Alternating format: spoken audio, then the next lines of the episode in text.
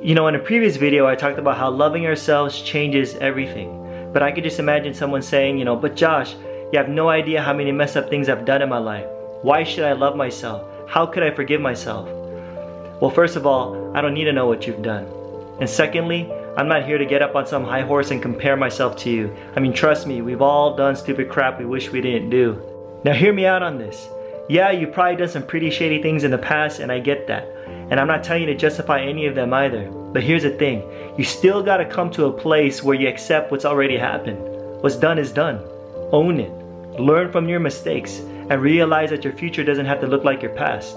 You see, once you get this, all the self-loathing, the beating yourself up, the kicking yourself while you're down, it's all a stinking waste of time. It's pointless. It just keeps you down. And trust me, that's not where you want to stay because you eventually got to move on. Your mistakes, your failures, your shortcomings, the truth is this, none of those things define you at all. They never have and they never will because you are not your actions. Now check this out now on the flip side, don't even try so hard to become a good person.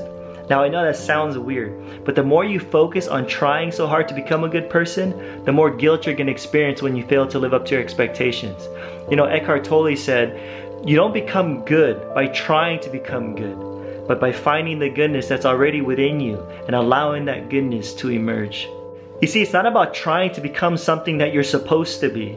It's about waking up to the reality of who you already are and seeing everything else flow from there.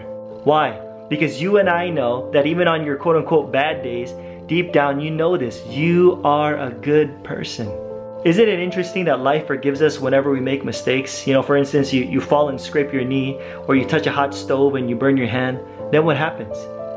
We naturally form new skin. You know, life doesn't rub it in and be like, you know, you stupid idiot, I told you not to do that. Now, life takes what's wrong and makes it right again, giving our bodies a second chance. So my question to you is this, will you give yourself another chance? And I hope the answer is yes. And if it is, I just encourage you right now just to take in a deep breath and just take all that crap, all that shame, all that hidden guilt, and just let it all go. Folks, the past is a past. It's time to move on. Peace.